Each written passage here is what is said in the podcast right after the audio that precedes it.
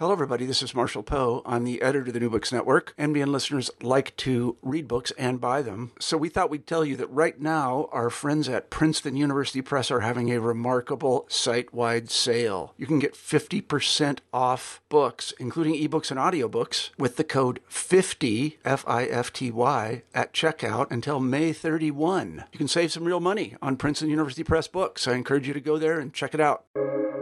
Welcome to the New Books Network.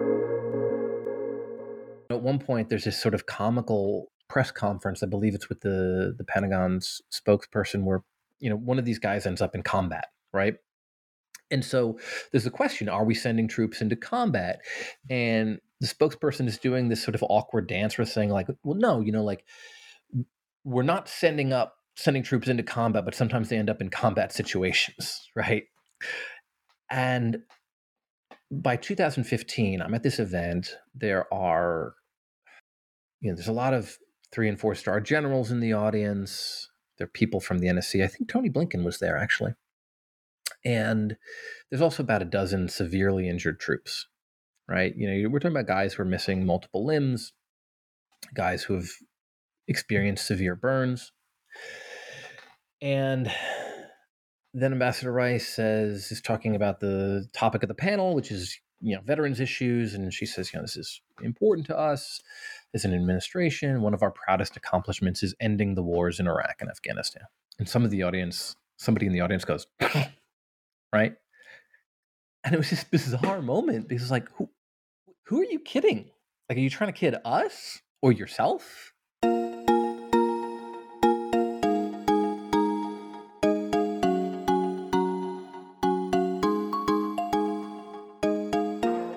Hello, everyone. This is AJ Woodhams host of the War Books podcast, where I interview today's best authors writing about war related topics. Today, I am really excited to have on the show Phil Klay for his newest book, Uncertain Ground Citizenship in an Age of Endless Invisible War. Phil Klay is a veteran of the U.S. Marine Corps and the author of Redeployment, which won the 2014 National Book Award for Fiction. Uh, he also wrote Missionaries, which was named one of the 10 best books of 2020 by the Wall Street Journal. His writing has appeared in the New York Times, the Washington Post, the Wall Street Journal, the Atlantic, and elsewhere. He teaches fiction at Fairfield University and is a council member for the arts in the armed forces. Oh, I was not anymore. Oh, that, okay. That organization no longer exists. So. Oh no. Well, I'll I'll cross that out on the back flap of the the book then. Yeah. Well, how you doing today, Phil? I'm doing great. Thank you so much for having me. Yeah. Thanks for being here. And you know, I first came across your work in in the best way. A few years ago, I was walking down a residential street in Washington D.C. and I saw a free little library. And I, you know, like the the tiny little yeah, boxes. Yeah. yeah, yeah. So I opened it up and I saw what was in there, and I saw redeployment, and I, you know, I took it out. I I read the the copy. I saw the National Book Award sticker that was on there, and I took it home, and um, I loved it. And um, it's probably you're you're the only author that I think that that that is that I've uh, continued to like be a fan of your work after pulling you out of a, a little free library. That's amazing. Yeah, um, and I think too. So we were talking before the show. This is episode. This I think this will be episode thirty you're the first author I, I think I've had on the show, besides the debut authors, where I've read all your books. Oh wow! So, yeah, so this is a uh, this is doubly cool for me.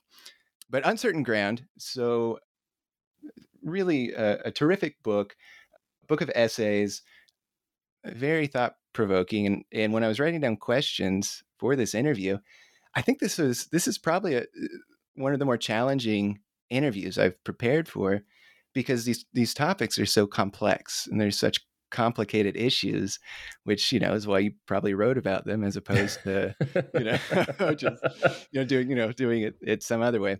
But maybe first to get us started here for uh, for the audience a question i like to start off with could you just tell us what is your book about?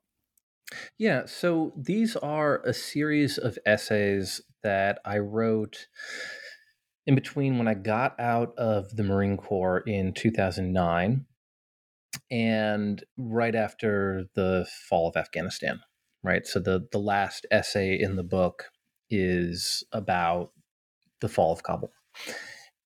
And so it's my thinking through my own relationship to war. So I, I graduated from college in 2005 and went into the Marine Corps. And I was a public affairs officer in Iraq in 2007 to 2008. So during the surge, you know, there's this very politically contentious increase in troops and and and shift in strategy. Counterinsurgency was all the rage. We are doing population centric warfare. And during the time that I was in Iraq, the violence level went down. We left Iraq feeling very good about what had happened. And then I left the Marine Corps, started writing about war, writing fiction about war, uh, which, you know, tends to just muddy up the clean lines of your thinking in general. It's one of the benefits of writing fiction. And trying to work my way through what I was a part of, what America looks like when you get back home, what the relationship is between you know Americans and the wars that they wage, American citizens and, and veterans, and how you talk about these things, and also what consideration of war sort of tells you about sort of deeper values. I suppose would be the uh, four main buckets of um, subjects that I focused on, and the and the, the book is organized not chronologically, but more thematically. Uh, you know, citizenship, soldiers, writing, art making, and, and, and faith, right, is the final section. And so it's me thinking about modern war, how America shifted, how it wages war, and the, the kind of endpoint is is is the fall of Kabul and me reflecting on that and on the beginning of all these things, on the feeling that we had uh, after 9 11 uh, and what, what that led to. Yeah. Well, before we kind of launch into um, some of the the the the ideas that you discuss in your book. Um, maybe we just start a little bit about your background. Sure. So, so you, of course, we've you mentioned you were in the Marine Corps. You were a public affairs officer, but you write that you didn't come from a, a military family. No. What my, what kind of family did you come up? Yes, my dad was in banking. He'd been in the Peace Corps uh, which is a little different from the Marine Corps. My mother worked in international medical aid for years, a family that was very interested in international affairs. My maternal grandfather had been a diplomat. My my grandfather on my dad's side, he had, he had served in World War II, so uh, he was in the army. Never really talked about it but I had, you know, grown up being fascinated by international affairs. I thought I was going to become a diplomat right when I was in high school, and I studied writing and history when I was at at at uh, at Dartmouth College, and then we were in two wars. Very, you know, during that time, I, I went to college in September of two thousand one. 9-11 actually happened when I was in the woods on the Appalachian Trail. Um, and we sort of you know, so I didn't get that feeling that everybody else had of watching their televisions in horror and, and trying to figure out what was happening. We were, we were in the woods and we heard rumors. You know, people would be like, oh, somebody flew a plane into the World Trade Center. At first, we thought it was some sort of like weird joke that you tell people when they're away from civilization. And so when I emerged from the woods, so the world was very different. We were very rapidly at war in Afghanistan and then soon we were gearing up for war in Iraq. One of my older brothers had had already made the decision to join the Marine Corps, uh, which probably set me off thinking about it as an option. And I ultimately decided if I wanted to serve my country, I should I should join the join the military as well. And and I picked the Marine Corps because they're sexier and better than all the other services. well, what did your what did your parents? You know, your parents aren't military people. What did your family think when? I guess your if your your your brother had already gone, so I guess like that softened the blow.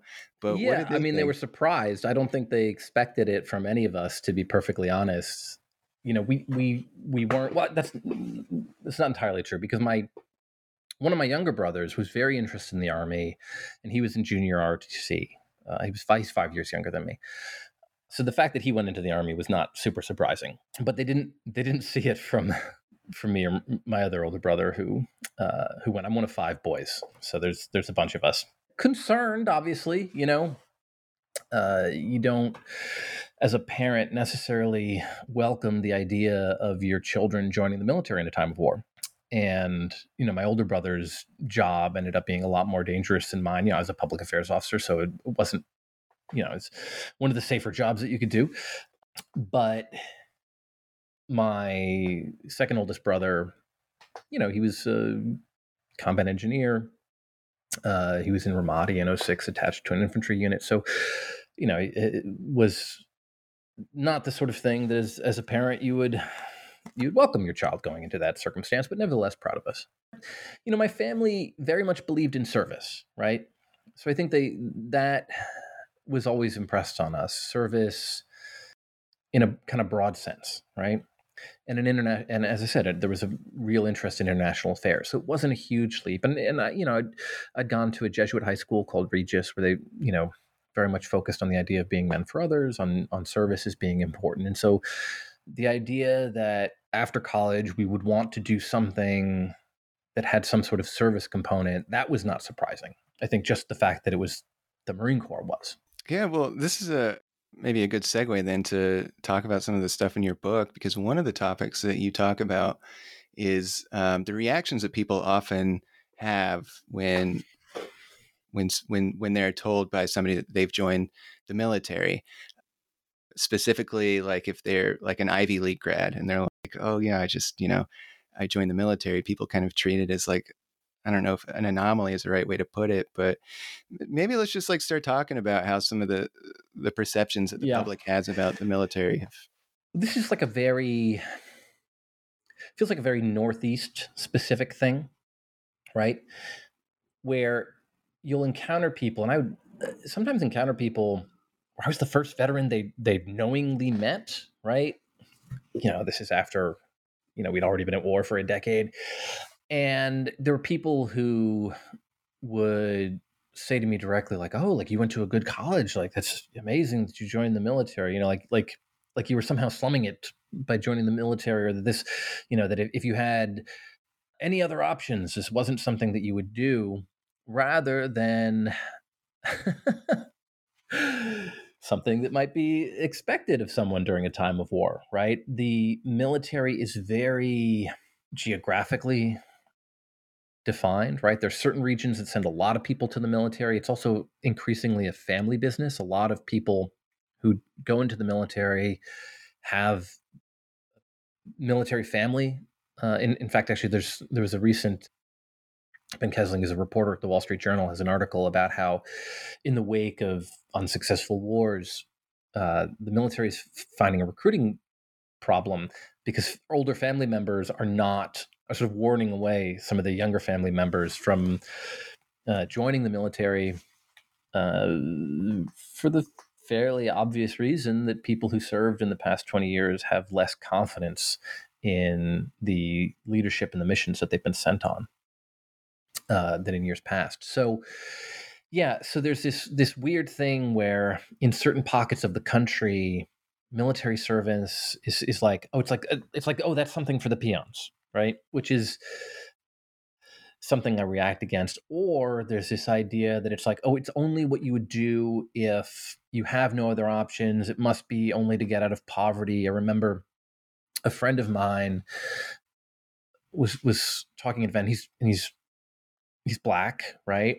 And and not from a wealthy family. And there were sort of these like people asking him, sort of projecting on him that he had only joined the military because of, you know, the poverty draft or whatever. At a certain point, he was like, no, no, no, I wanted to join the Marine Corps since I was four years old, right?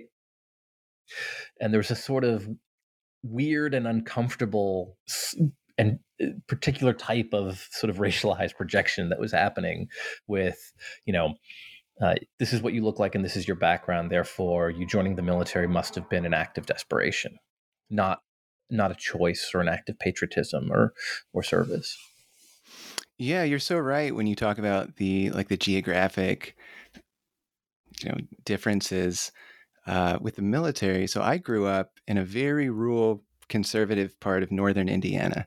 Right. And yeah, and I grew up uh, during the the Iraq War. Uh, so I was born in 1992. So I you're about you're about 10 years older than me. I think you write it in your book, so I can bring it up yeah. as you've given me permission to do. So like when I was growing up, you know, Iraq, I was 10 years old when we invaded Iraq and in in my community, you know, to go into the military was this extremely honorable thing to do. It was very idealized and it wasn't until later that I I I've lived in New York for a while and I'm in Washington D.C. now. It wasn't until later that I, I kind of got hip to some of these other perceptions of what it means to to join the military and what service in the military to a lot of other people uh, actually means. So yeah, you're, you're you know, right. I talk a lot of, in the book about the sort of the civil military divide and this sort of sense of alienation that some people feel and the disconnect. And a, a buddy of mine, a special forces veteran who lives in a rural town in in Maine, reached out to me. He's like, I read your book and he's like, I liked it, but I don't know what you're talking about. Like in my town, like everybody knows somebody who served. I was like, yeah, in your town. Exactly. right? Exactly. and it's it's just a radically different, you know, one of these essays, people got very annoyed by one thing that I, I quoted a friend of mine as saying. Uh, the journalist and, and, and uh, Iraq and Afghan vet Jacob Siegel he admitted to me of having this kind of like instinctive recoil against men our age who didn't serve in the military and said it's unfair but i feel that. Who excused you you know? Or another way of putting it that would be why did you think you had a choice? I know it's a volunteer army but the volunteer army is a trick question you know? You're supposed to say yes if you have any honor. And that's one view right that subsegments of the population feel and then there's this other view, it's like the military is what you do if if if you're desperate, or why would you join the military, or there's something morally suspect in joining the military because look at what we've wrought, look at the suffering and devastation overseas. Not only is it not something that you ought to do, but it's something that you should be judged for having done right if you you know if you supported the war if you were enthusiastic if you wanted to be a part of it that's like a moral stain on your honor you know? Well let's let's actually let's talk about the iraq war. So you you write at the beginning of your book with iraq and afghanistan and kind of these forever wars. We've stopped paying attention for the most part as as a country. And i think you're you're right on here with this too. I mean the 20th anniversary of iraq just passed and it it really there wasn't so much made about it. Mm-hmm. But talk a little bit about you know why why you think we've stopped paying attention to to yeah, and we're and we're you know gearing up for different type of war. You know, the the, the military is going through a sort of doctrinal shift and, and acquisitions shift to prepare for peer-to-peer con- conflict right? You know back to what the military feels more comfortable doing preparing for fighting you know russia or china or or what have you. And but even during the wars, there was that sort of lack of attention. I remember talking with a journalist in, oh God, this must have been 2016, 2017. And he said to me, he said, you know, I just caught myself talking about Afghanistan as if the war was over. And I was just there, right? He'd like done a reporting trip, like maybe like a couple months before. And so one of the things that the book talks about is this sort of shift in how we started waging the wars, right? Because they were very unpopular. But particularly, you know, and I was writing a lot of this during the Obama presidency and, and, and right afterwards, there's, you know, this hugely contentious troop surge in Iraq, right? Uh, which people think of as successful, right? Certainly in the military.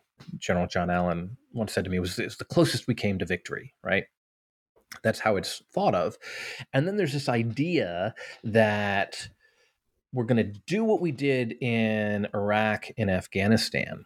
And there's this sort of fight between the military and the Obama administration in the early days of the Obama presidency over the troop surge that Obama is planning.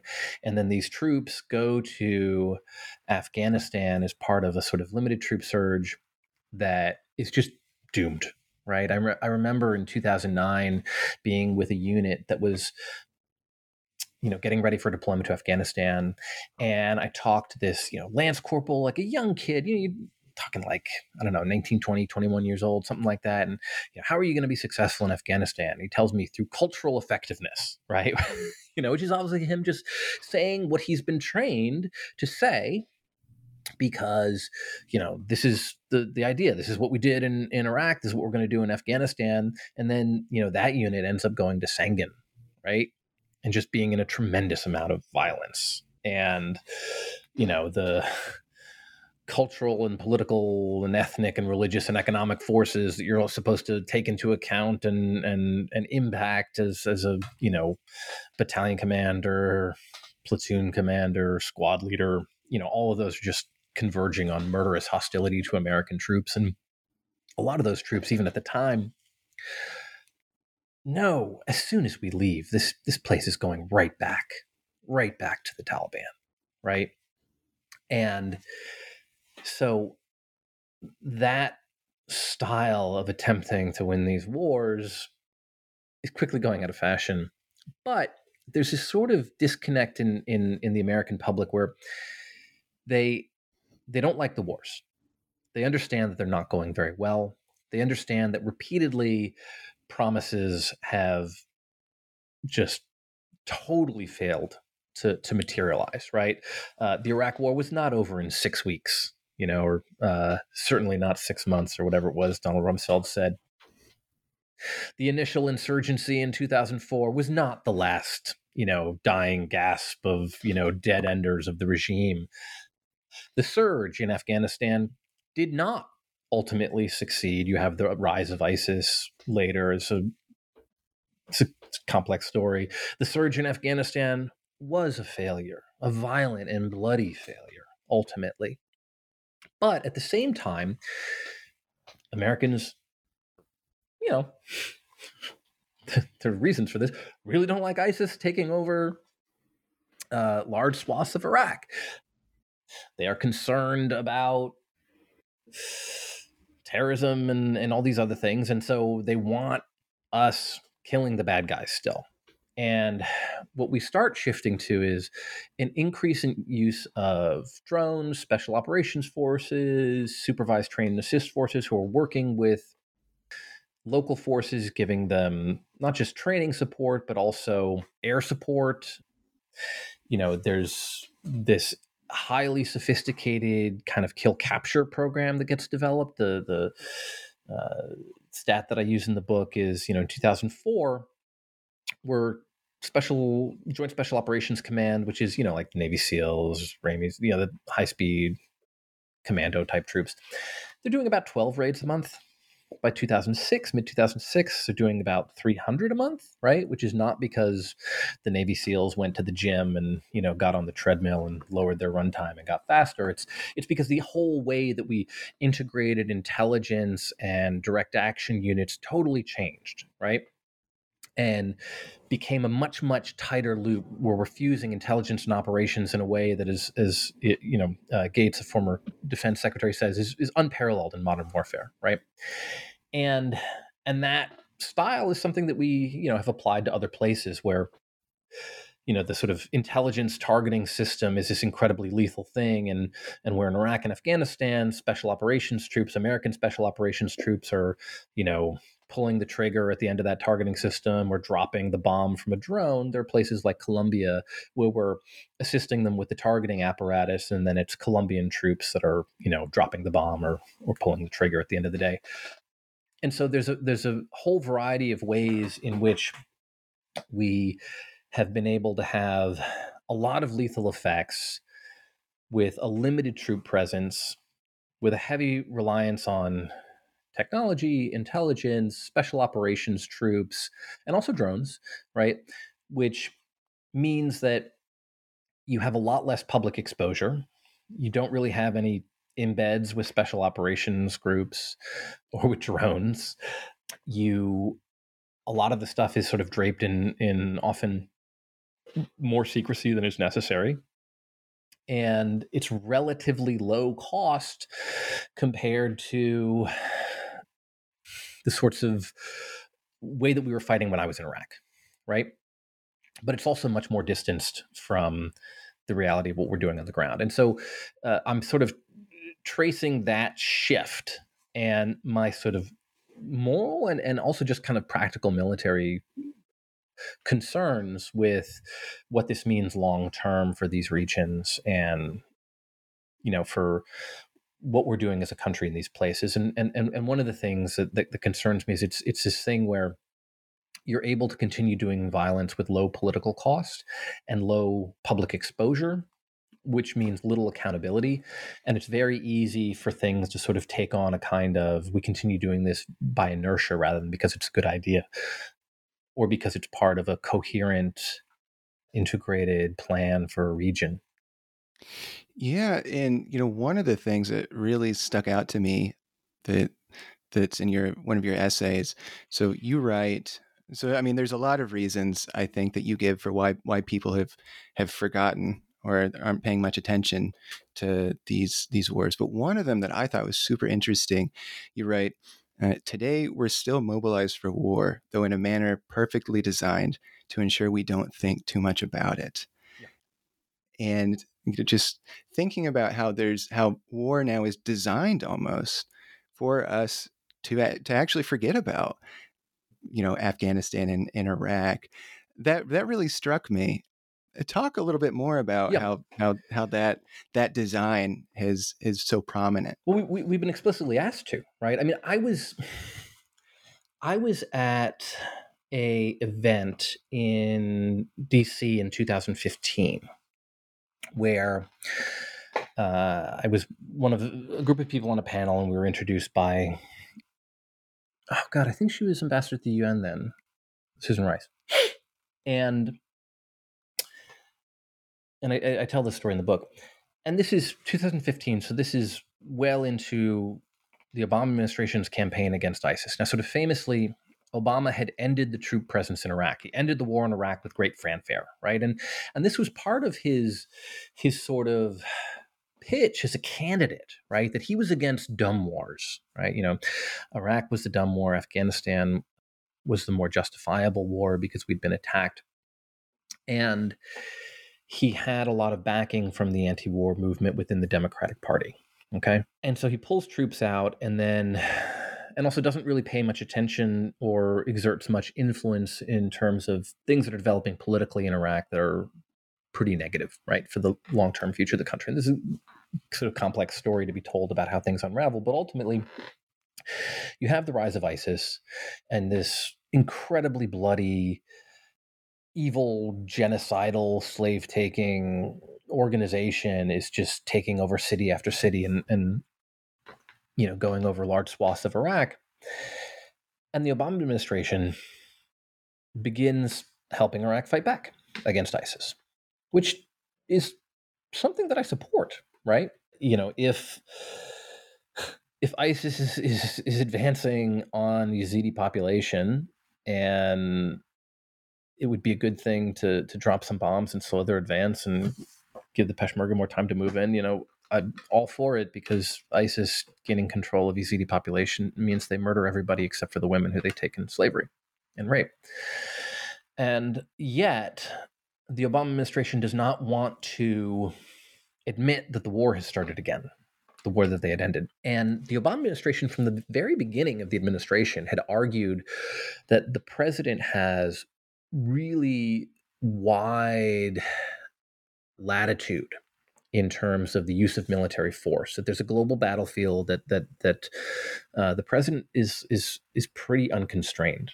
And in when when they start fighting back against ISIS, instead of seeking for a new authorization for the use of military force, they argue that this is covered under previous congressional authorizations, right? The 2001 authorization, which you know was intended for Afghanistan, and you know, ISIS obviously didn't exist in its in its current form as as as, as an organization right then. It wasn't on anybody's radar. But because that authorization allows for fighting against Al Qaeda and associated forces, that came to mean almost anything. It you know currently means groups in Africa that have a you know limited connection to to the sort of terrorist movements that that authorization was uh, uh, intended for and which have never done any strikes outside of their region. So they argue that the president has the authority to do this. And at the same time that they're waging this war, they're telling the American public that they're not at war, right? And as they start adding special operators, they're putting you know, American special forces, American special operators on the ground in Iraq, but they're saying, well, you know, we're not putting boots on the ground, right? Because, you know, I guess special operators ride around on hoverboards. And they, you know, at one point there's this sort of comical press conference. I believe it's with the the Pentagon's spokesperson where, you know, one of these guys ends up in combat, right? And so there's a question are we sending troops into combat? And the spokesperson is doing this sort of awkward dance where saying, like, well, no, you know, like, we're not sending up, sending troops into combat, but sometimes they end up in combat situations, right? And by 2015, I'm at this event. There are, you know, there's a lot of three and four star generals in the audience. There are people from the NSC. I think Tony Blinken was there actually. And there's also about a dozen severely injured troops, right? You know, we're talking about guys who are missing multiple limbs, guys who have experienced severe burns. And then Ambassador Rice says, is talking about the topic of the panel, which is, you know, veterans issues. And she says, you know, this is important to us as an administration. One of our proudest accomplishments is ending the wars in Iraq and Afghanistan. And some of the audience, somebody in the audience goes, right? And it was this bizarre moment because like, who, who are you kidding? Like, are you trying to kid us or yourself? And uh, Obama said the same thing at a fundraiser uh, not much later. So as we're radically amping up the amount of sort of military involvement of the United States in the war against ISIS, the Obama administration is trying to trot out this line that the wars are over. And that is, I think, uh, politically made sense, right? You want to tell the American public the wars are over, but we're still killing the bad guys, right? Which is what Biden said when he brought troops home from Afghanistan, right? The war is over, but we retain over the horizon strike capability, right? So the war is over, but the killing will continue. And it's, I think, a very unsettling thing to have politicians realize the effectiveness of telling people that we're going to continue killing people, but you need not consider it war and you need not concern yourself with it as an American citizen. Yeah, well, thinking about kind of the the disconnect between leadership in soldiers and veterans, and I'm really sorry. Actually, I, I meant to run this by you before before we came on. So, uh, if you if you can't do this, that's fine. But I was going to ask you to read a Sure. passage from your book. Do you Yeah. do you have the book? In oh, perfect. Well, it's on page 84, Yeah. and it starts with, you know, what is the saving idea of Iraq? Yep. down just a little bit and then just um, reading until you get to the the next paragraph which says total mobilization so Okay, all the way down until the next section Sure. if you wouldn't mind oh thank you sorry for springing this on you too Uh, uh, pleasure. What is the saving idea of Iraq? In some ways, joining the military is an act of faith in one's country, an act of faith that the country will use your life well. What your piece of a war will be, after all, is mostly a matter of chance. I have friends who joined prior to 9 11 when machine gun instructors still taught recruits to depress the trigger as long as it takes to say, die, commie, die. I have friends who joined after 9 11, expecting to fight Al Qaeda only to invade Iraq. One friend protested the Iraq War, then signed up because he felt the war was unjust and so we owed the Iraqis a humane, responsible occupation. The army sent him to Afghanistan twice. Another soldier I know, a reservist, had a unit slotted for one of two deployments either to help with the Ebola crisis, a mission few would object to, or to man Guantanamo Bay. Depending on where they were sent, they knew they'd face radically different reactions when they came home. Of course, the praise or censure your average American civilian might dole out to those sol- soldiers would in reality just be the doling out of the praise or censure they themselves deserve for being part of a nation that does such things. The difference, though, is that it's impossible for the veteran to pretend he has clean hands. No number of film dramatizations of commandos killing bad guys can move us past the simple reality that Iraq is destroyed, there is untold suffering overseas, and we as a country have even abandoned most of the translators who risked their lives for us. Yet this fact seems not to have penetrated either the civilians we come home to or the government that sent us. How many American presidents or members of Congress have suffered from PTSD or taken their own lives rather than live any longer with the burden of having declared a war? asked humanities professor Robert Emmet Meagher. None, of course. Yeah. Well, first of all, thank you so much for that. Talk about those paragraphs and you know talk about what what Iraq has revealed about uh, us as a country and about our leadership and the the disconnect between our leaders and our soldiers. Yeah. So that is I started off talking about that and the idea of the saving idea in relationship to an essay by Pat Hoy about Vietnam. And there's this thing that I've heard from a lot of soldiers, and you hear it from veterans of Vietnam. This uh, you hear it from from veterans of our wars that we fought for each other, right? You know, you sign up for whatever reasons, and then you know, in in in the heat of combat, and uh, it's it's it's about the man or woman on on to the left or right of you, right? That you you love the people that you're with. Um, you feel tightly bonded to them as a unit, and that the meaning of what you did can be sort of set aside from the broader questions of the war because you know if you behaved honorably if you you know looked after your your colleagues that's that's enough. And i think i i understand that and especially i understand that in the wake of a war that failed right? But nobody joins the military purely to be in a situation where there's no broader goal than looking after the the person to the left or the right of you right? You wouldn't put yourself in that violent situation in the first place for that. We we want what we have suffered and risked to mean something broader and and that has a real bite when the country is failing to provide you that mission and i think that ultimately it is the country that's responsible right? I mean the the the burden of those experiences risks the physical cost, the mental cost, the moral cost of being in, in, in the morally bruising battlefield, right? Those are all borne by the soldier. But ultimately, it's not up to the 19 year old joining the military to ensure while he's also, you know, trying to learn how to man a machine gun or you know perform basic fire team uh, capabilities that his nation is you know going to provide him with an adequate and moral and just and, and, and meaningful and achievable mission you know wherever they might send him. That's just that that that burden has to be a collective one right? And yet when when the nation fails as a whole to provide that. You know, it's really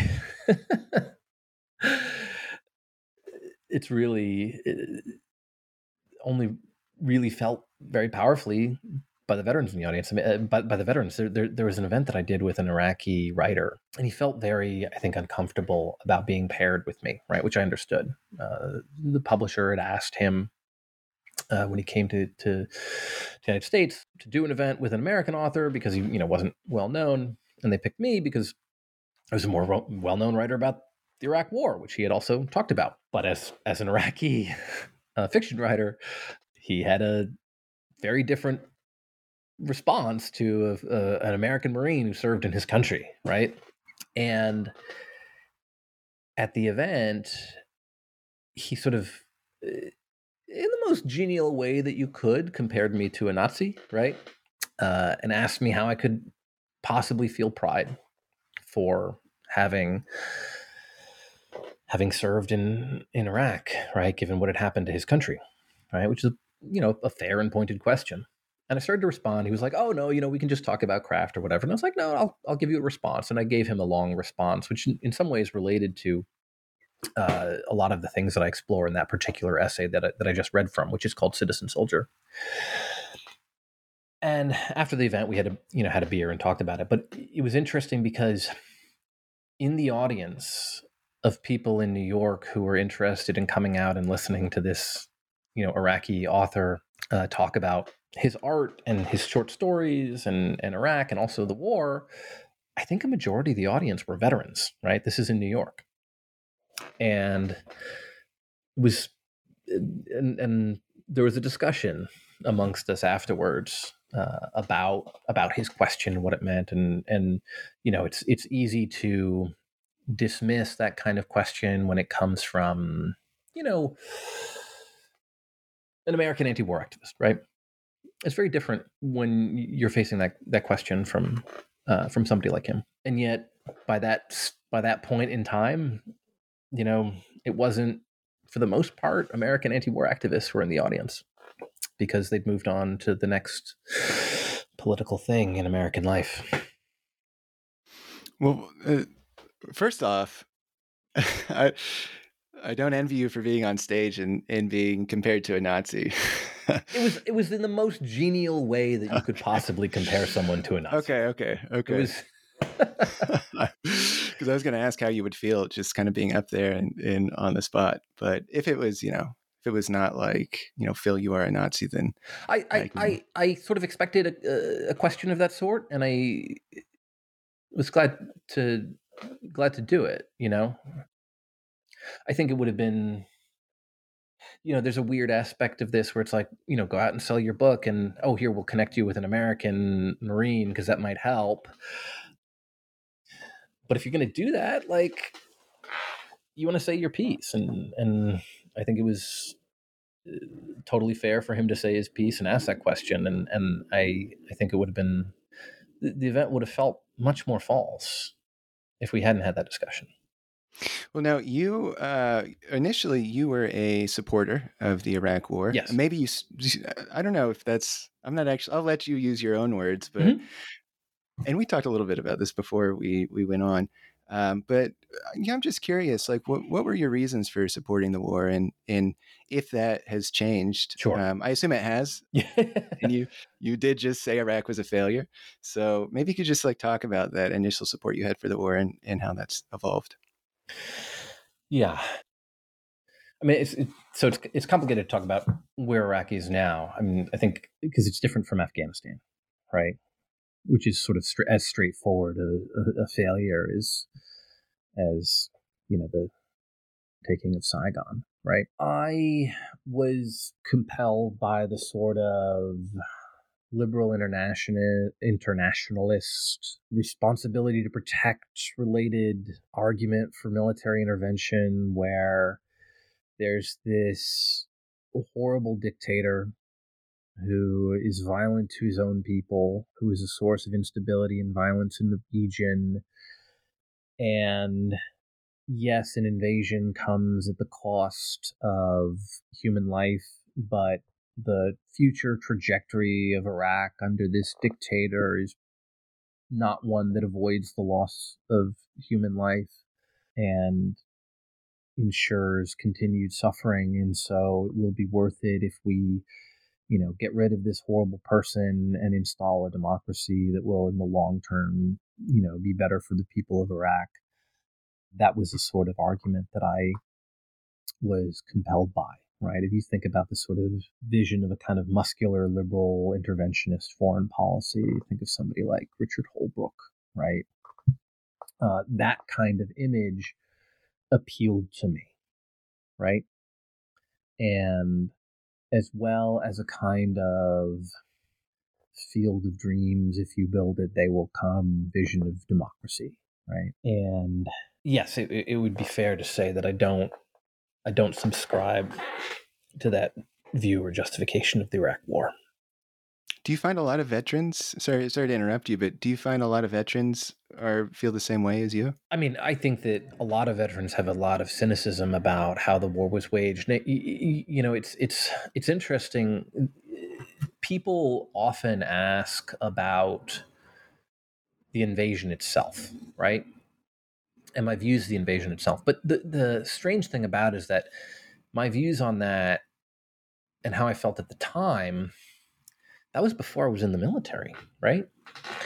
And even by the time I joined the military, it was clear that the war had was not going well, that the Bush administration's promises were false, that their hopes were false, that their claims about weapons of mass destruction, right, were false, which had never been a big component of of why I ultimately supported the war when I was, you know, 19 or 20. But so I I joined a military where things weren't going well and it was obvious that things weren't going well and so a lot of the emphasis that I f- would put on the conversations that I've had with a lot of veterans were often about how the war was waged, right?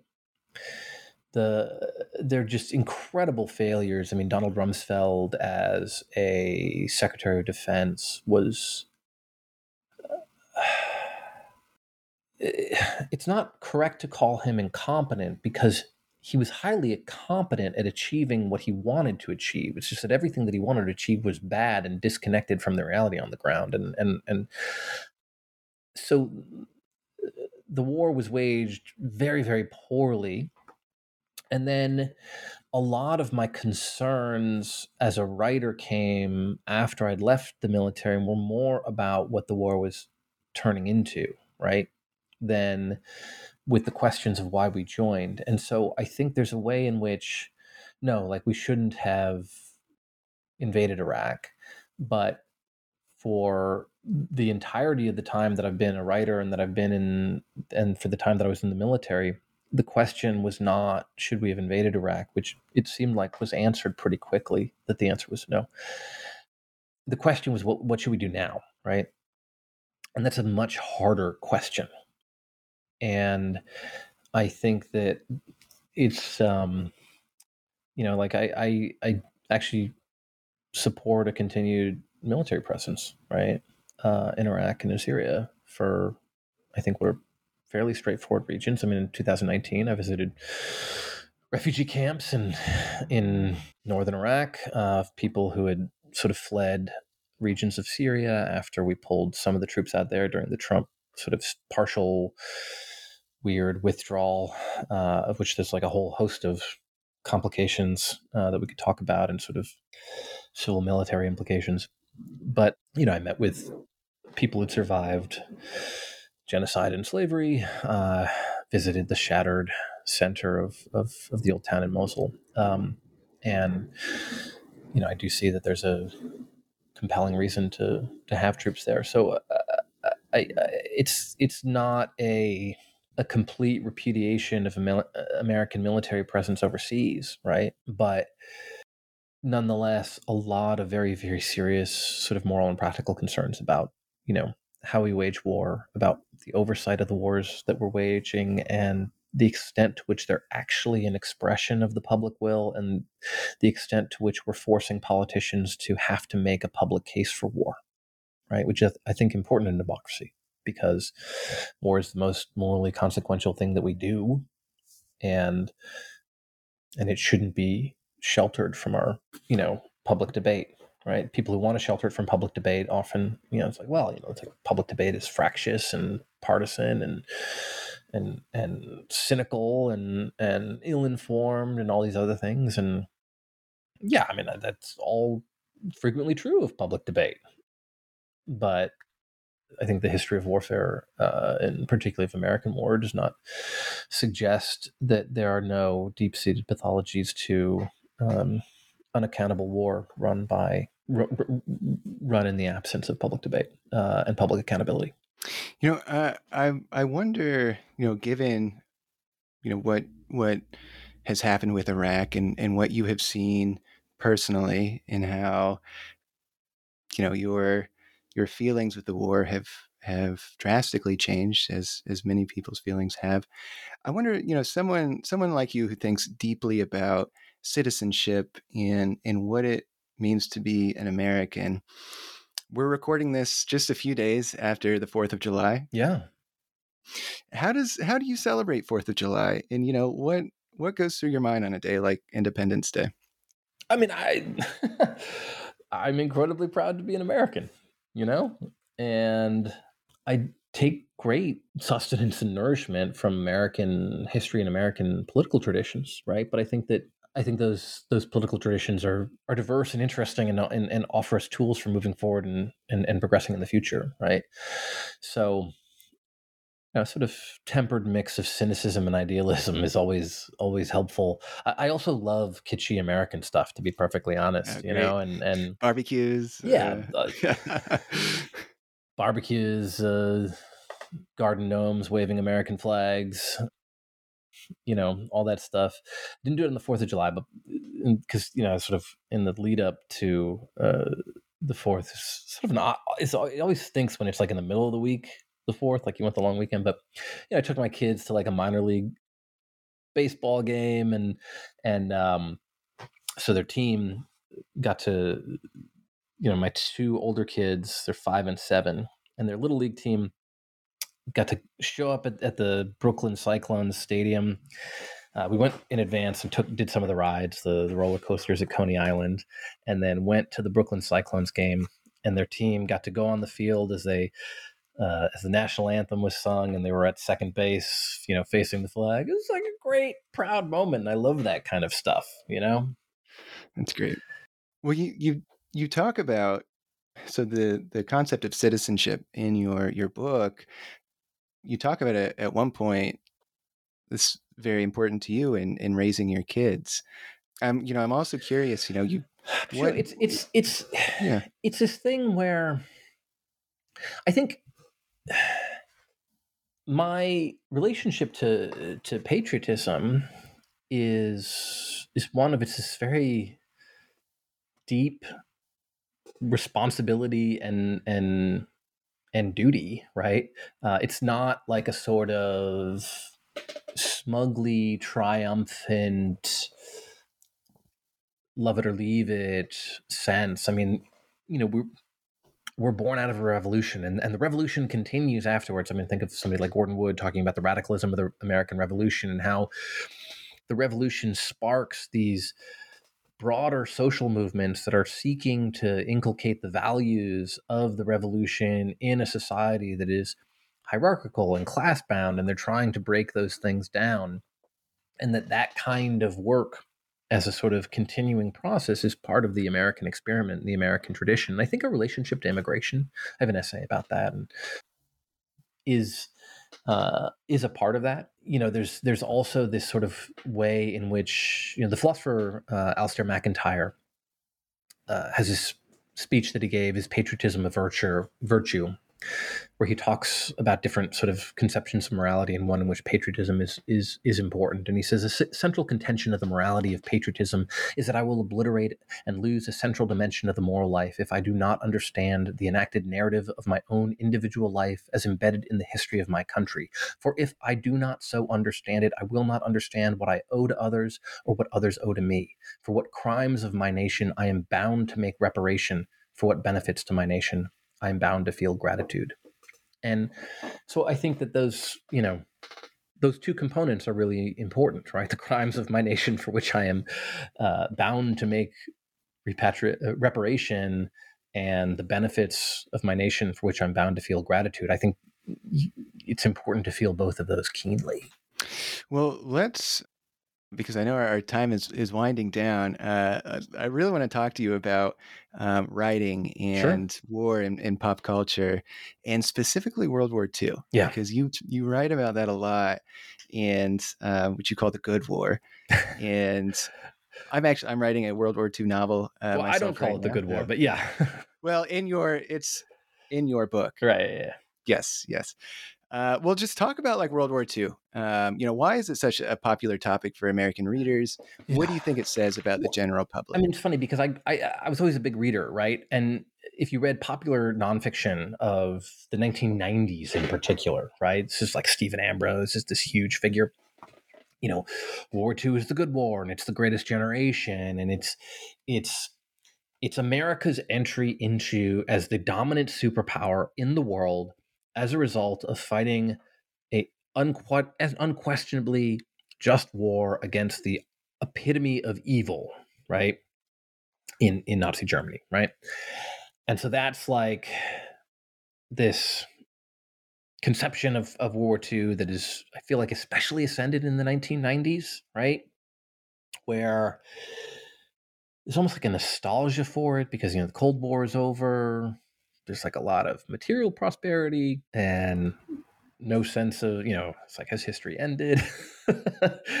um, and then you, I contrast that with the fiction about World War II uh, that I was reading You know, you read books like Catch 22 or uh, Gravity's Rainbow, which I actually read in Iraq in 2007, which was an interesting experience, to put it mildly. You know, war is like this insane, like mass bureaucratic machine that obliterates human life, that's chaotic and absurd and and uh, and evil, and um, you know, those are two different, very different conceptions of uh, of the war uh, and what war experience meant.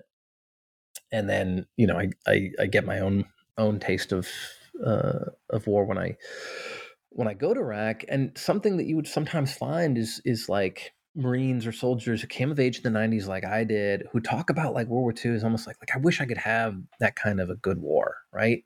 Like I wish I wish I had a war that I could wholeheartedly, you know, believe in.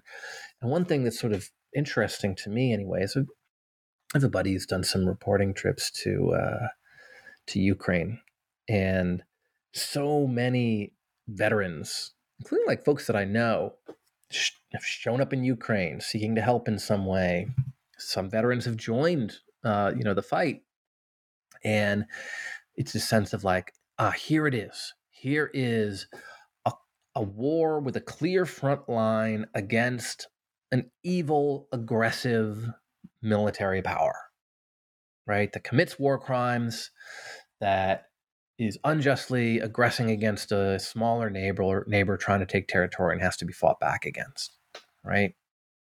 And that image of war has this deep, deep appeal, right? And it's yeah, it. I think it hangs over American popular culture and over the imagination uh, imaginations of veterans, right? Even if you know that the actual experience of World War II is totally radically complicated. You know, I I I, I did an event, uh, and I talk about this in one of the essays in the book with this uh, veteran who recently died, World War II veteran Tony Vaccaro, was a wonderful photographer. He was a fashion photographer for years. He later told me that um, doing fashion photography saved his life because it taught him to look for beauty, right? That the world wasn't just ugly. And when he met me and he learned that I was a Iraq War veteran, he took me to a book of his photographs. His high school teacher taught him how to develop film, and he'd taken a camera with him to the front line in the Eastern Theater of World War II, and he would take photos. As he went, when they stopped in a town, he'd he'd collect the materials he needed and develop film and upturned helmets. And he has this amazing collection of imagery from World War II. And uh, he shows me this photograph of a woman who is uh, dressed up in nice gear, and there's a Panzerfaust, like a bazooka, anti tank weapon by her side and a knife uh, as a corpse. And he explains that he came upon this woman who had been raped and killed. She had gone out, you know, at the last this is the last day of the war. She'd gone out with a Panzerfaust, seeking to, you know, die for her country, right? Since the war was ending. And uh, soldiers had shot her in the gut and then raped her and then um, mutilated her body, right, with a knife. And that was his that was the first thing that he wanted to tell me decades later, right? Which wasn't his way of saying that we shouldn't have fought the war, right? But that was the memory that stayed with him when I asked him about the greatest generation. He was like, this BS, you know, like, I met Tom Brokaw. He doesn't know what he's talking about, you know. Like, yeah, I mean, you're right that there is no such uh, thing as the greatest generation, or maybe I'm paraphrasing. But... Yeah. There's great events and then people who are thrown into them. Well, Phil, this has really been a great interview. And thank you so much for, for joining me. my last kind of question here before we wrap up you write um, towards the end, end of your book you disagree with people who say war is beyond words why why do you say that and why is this important right well this is a sort of trope that you'll see where people say you know i, I could never understand what you've been through right um, or on the other side you know uh, there's a sort of how many Vietnam veterans does it take to screw in a light bulb? You wouldn't know. You weren't there, right? The the sort of idea that war is this ineffable experience that that can't be communicated, and there's a kind of understandable reason for that, but it ultimately seems to me to be a, a real limit on our ability to connect with other people. You know, a friend of mine who had been a lot of combat and, and did multiple tours in Iraq and Afghanistan, you know, he once said to me, it really bothered him when people would say, you know, I can never understand what you've been through, right? Because you, you've been to war. And he would say, you know, if that's true, it means that my wife and children will never understand what I've been through, which means that I can never really truly come home, right? And I want to believe that something important can be communicated, right? And the other thing that I think is that we often don't know what we've been through or what we make of it until we try to communicate it to other people. And other people often help us understand what we've been through. Other people who haven't been through the same thing but might offer a new way of looking at ourselves and our experiences and, and who we are.